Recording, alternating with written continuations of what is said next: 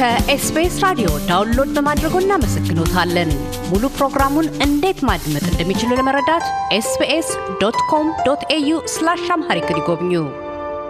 ዶክተር ሱራፌል መላኩ በሞናሽ ዩኒቨርሲቲ የመድኃኒት ምርምር ተቋም የጉበት ካንሰር ተመራማሪ እንዲሁም የስነ አመጋገብ ባለሙያ። ጤናማ ያልሆነ አመጋገብ ስንል ምን ማለት ነው? ይሄስ እንዴት ነው ሊፈጠር የሚችለው? ጤናማ ያልሆነ አመጋገብ ማለት በቀጥታ እነዚህ ከምግብ የምናገኛቸውን ጥቅሞች የምንመገበው ምግብ የተመጣጠነ በማይሆንበት ሁኔታ ሲያንስ ዴፊሽንሲ ወይም በማነስ ምክንያት የሚመጡ በሽታዎች አሉ። ሲበዛ ደግሞ መመገብ ከሚገባን ማግኘት ከሚገባን በላይ ስንወስድ ደግሞ በዛ ምክንያት የሚመጡ በሽታዎች አሉ። chronic disease metabolic syndrome የሚባሉ በሽታዎች አሉ። እነሱን በሁለቱም በኩል ጉዳቶች አሉት ማለት ነው። ከአካባቢያዊ region አንጻር ደግሞ ወይም ከ civilization አኳያ ደግሞ ስናየው ብዙ ጊዜ western world ወይም developed world የሚባሉት በ deficiency ወይም በእጥረት ሳይሆን የሚጎዱት በመብዛት እና የሚያስፈልጋቸው በላይ በመውሰድ የሚመጡ በሽታዎች ይሆናል የሚጋለጡት። በተለይ ከ green revolution የሚባለው ጊዜ በኋላ የምርታማነት በጣም ካደገ በኋላ አብዛኛው የዓለም ክፍል ከምግብ እጥረት ይልቅ ከመጠን በላይ በመውሰድ የሚመጡ በሽታዎች ናቸው እየበረከቱ የመጡት በሰለጠነው ዓለም። በሌላኛው ደግሞ ባልሰለጠነው ወይም developing world የሚባለው ደግሞ የምግብ እጥረት ነው። አብዛኛው ጊዜ ህጻናት ላይ የእድገት መዘግየት stunted growth የሚባለው ትልልቅ ሰዎችም ላይ እንደዚሁ ምርታማነት መቀነስ፣ ለበሽታ መጋለጥ እንደዚህ አይነት ነገሮች ሁሉ ያስከትላል እና እንደየ አካባቢው የተለያየ እንደየእድሜ ደረጃውም እንደየፆታውም የተለያየ effect ኦች ወይም consequence ኦች ይኖሩታል የምግብ እጥረት ወይም አለመመጣጠን።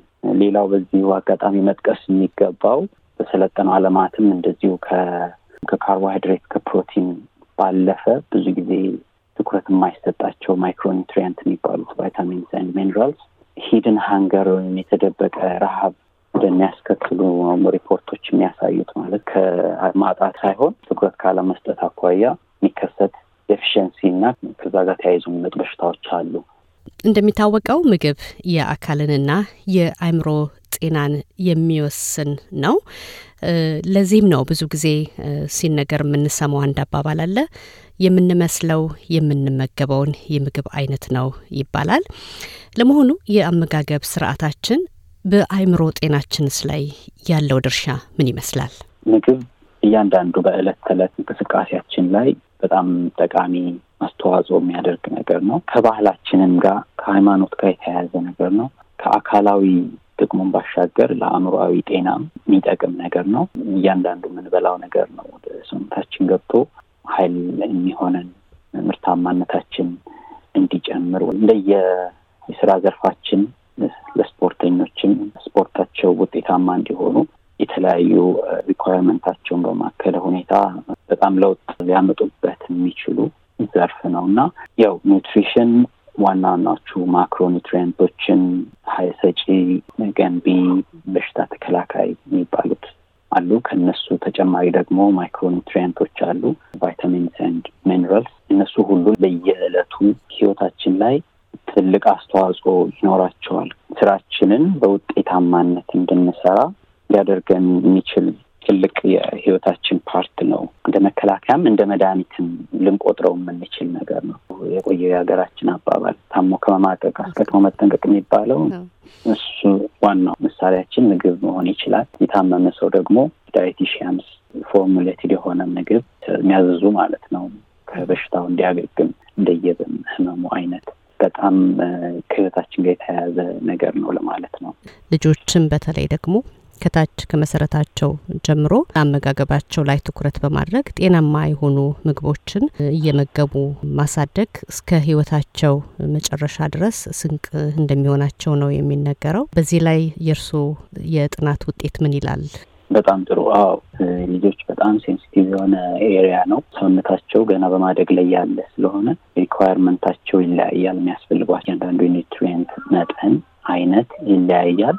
ለምሳሌ ፕሮቲን requirement ኣቸው high ሊሆን ይችላል። quality of protein ጥራቱ የምንሰጣቸው እኛ አሁን fat free ሁለት ዓመት በላይ ለሆነ ሰው fat free የሆነ ወይም light milk መጠጣት ይመከራል። ከዛ በታች ላሉ ህጻናት ግን infant age ላይ ላሉት አይመከርም። ምክንያቱም በሚያስፈልጋቸው እድሜ ስለሆነ full fat የሆነ milk። ሌላው ትኩረት መሰጠት ያለበት ነገር ለህጻናት ያው child obesity አሁን በጣም common እየሆነ ያለ ነገር ነው። የህጻናት ውፍረት በተለይ በዚህ በምዕራባዊ ዓለም ለልጆች ጣፋጭ ነገርን በቀላሉ access ኡም ስላለ ቶሎ ቶሎ መስጠት ወይንም ደግሞ refined የሆኑ በጣም processed የሆኑ ምግቦችን መስጠት ቤት ውስጥ ማከማቸት እና ቶሎ ቶሎ ሲጠይቁ easily የሚሰጡ ነገሮችን ይሄ readymade የሆኑ packed የሆኑ ምግቦችን ቶሎ ቶሎ መስጠት ያጋልጣቸዋል እና እነዚህ ነገሮች ላይ ትኩረት አድርጎ in general የኢትዮጵያውያን አመጋገብ ጥሩ ስለሆነ የእኛን ባህል ባህላዊ አመጋገብ እሱን እያስለመዱ መሄድ፣ ቤት ውስጥ የበሰለ ምግብ fresh የሆነ ምግብ መመገብ፣ እሱን ማስለመድ፣ processed የሆኑ ምግቦችን ከቤት ማራቅ፣ ሰውነታቸውን ልኬታ በየጊዜው መለካት፣ ክብደታቸውን፣ ቁመታቸውን፣ ወገብ ዙሪያ በየእድሜ ደረጃው የሚጠበቁ ቁጥሮች ስላሉ እነሱን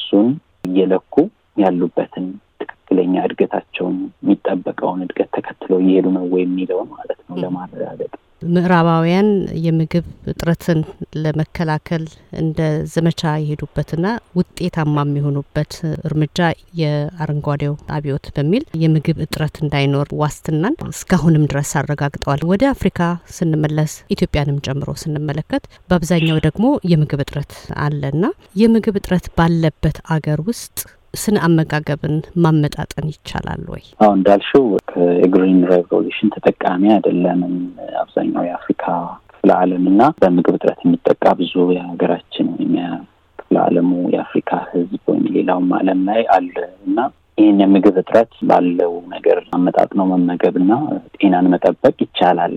በአካባቢ በሚገኙ ነገሮች ማለት ነው። በአብዛኛው የኢትዮጵያውያን አመጋገብ ስፔሲፊካሊ ስለ ኢትዮጵያ ስናወራ ከሞላ ጎደል ጥሩ የሚባል ነው። ትንሽ መጠንቀቅ የሚያስፈልገው በአንድ ቀን ውስጥ ተፈላጊ የሆኑ ጥረ ነገሮችን ማግኘታችንን እርግጠኛ መሆን። ሽሮ ብቻ ቀኑን ሙሉ በልቶ መዋል ይሄ የተመጣጠነ አመጋገብ አይደለም። አትክልት እና ከፍራፍሬ የሚገኙ ነገሮችን የካተተ አመጋገብ ዘዴ ለመከተል መሞከር። እንጀራን በወጥ ቆንጆ ባህል ነው። ቆንጆ nutritional content አለው። ከጤፉም ከወጣችን የምንጠቀምባቸው የወጥ አይነቶች ጥሩ የሆነ አመጋገብ ነው። ግን የነዚህ በጣም የሙጥኝ ብለን ከያዝናቸው የአሰራሮቻችን እንደ ሕግ ከመከተል ይልቅ መቀላቀል ልምድ፣ የማፈራረቅ ልምድ እንደዛ አይነት ነገሮችን እየተከተሉ easily ባሉን በዙሪያችን እና አቅማችን በሚፈቅደው ሁኔታ ማመጣጠንና ጤናችን መጠበቅ ይቻላል ብዬ አምናለሁ። ከሃይማኖትም አንጻር ጾም ወቅት የማይታሰበው ይሄ የቫይታሚን ቢ እጥረት ነው። እሱን ትኩረት መስጠት ያስፈልጋል። ቫይታሚን ቢ ጉበታችን ውስጥ ለረጅም ጊዜ ተከማችቶ መቆየት የሚችል ስለሆነ ለትልልቅ ሰዎች በጣም ለረጅም ጊዜ የእንስሳት ውጤት ሳንበላ ካልቆየን በስተቀር እጥረቱ ላይ ያጋጥም ይችላል። በተለይ ግን ለነፍሰ ጡሮች እና ለህፃናት ነፍሰ ጡሮች በሆዳቸው ውስጥ ላለው ህፃን ላይ ጉዳት እንደሚያደርስ ጥናቶች ስላሳዩ ህጻናትም እንደዛው ብዙ የተከማቸ ስለማይኖራቸው እነሱ ላይ ጥንቃቄ ማድረግ ያስፈልጋል። አንዳንድ ሰዎች እኔ አመጋገቤን በትክክል እከታተላለሁኝ ከአትክልቱም ፍራፍሬውም ከስጋውም ከጥራጥሬውም አስተካክዬ ነው የምበላው ና ቫይታሚኖች አያስፈልጉኝም የሚሉ ሰዎች ይኖራሉ። ሌሎች ደግሞ ምግብ ብዙም ባልበላም ቫይታሚን እስከወሰድኩ ድረስ ጤና የተስተካከለ ሊሆን ይችላል የሚል ሁለት አይነት እይታዎች አሉ። በሌላ አንጻር ደግሞ ቫይታሚኖች ላይ የምናያቸው ማሳሰቢያዎች ደግሞ ቫይታሚን ከምግብ ጋር ተጨማሪ እንጂ ራሱን ችሎ የሚቆም እንዳልሆነ ነው የሚነገረው ና ይህንን ከስነ አመጋገባችን ጋር እንዴት ነው አጣጥመን ማስኬድ የምንችለው ቫይታሚኖችን? የምንመገባቸው ምግቦች ሁሉ የምንፈልጋቸውን ቫይታሚኖች ሊሰጡን ይችላሉ። አጠቃላይ supplement የሚባለው ነገር እንደ ግዴታ መታየት ያለበት ብዬ አላምንም። ከምንመገበው ምግብ ማግኘት ስለምንችል ማለት ነው። ምናልባት ግን ለምሳሌ ተመርምሮ አንድ ሰው severe የሆነ እጥረት ያለበት ሊታዘዝለት ይችላል። ቶሎ በደም ውስጥ ከፍተኛ የሆነውን የቫይታሚን level ከፍ ለማድረግ ማለት ነው። በምግብ መልኩ የምናገኛቸው ንጥረ ነገሮች በሂደት ስለሆነ ሰውነታችን ወይም በደማችን ውስጥ ያለውን የቫይታሚን መጠን የሚጨምሩት እንደየ ሁኔታው የሚለያይ ሆኖ እንደ general rule ግን መታየት ያለበት ከምንመገበው ምግብ ሁሉንም አይነት ቫይታሚኖች ማግኘት እንችላለን። ለምሳሌ አሁን እዚህ ሀገር ብዙ ጊዜ የሚገጥመው የቫይታሚን ዲ እጥረት አለ።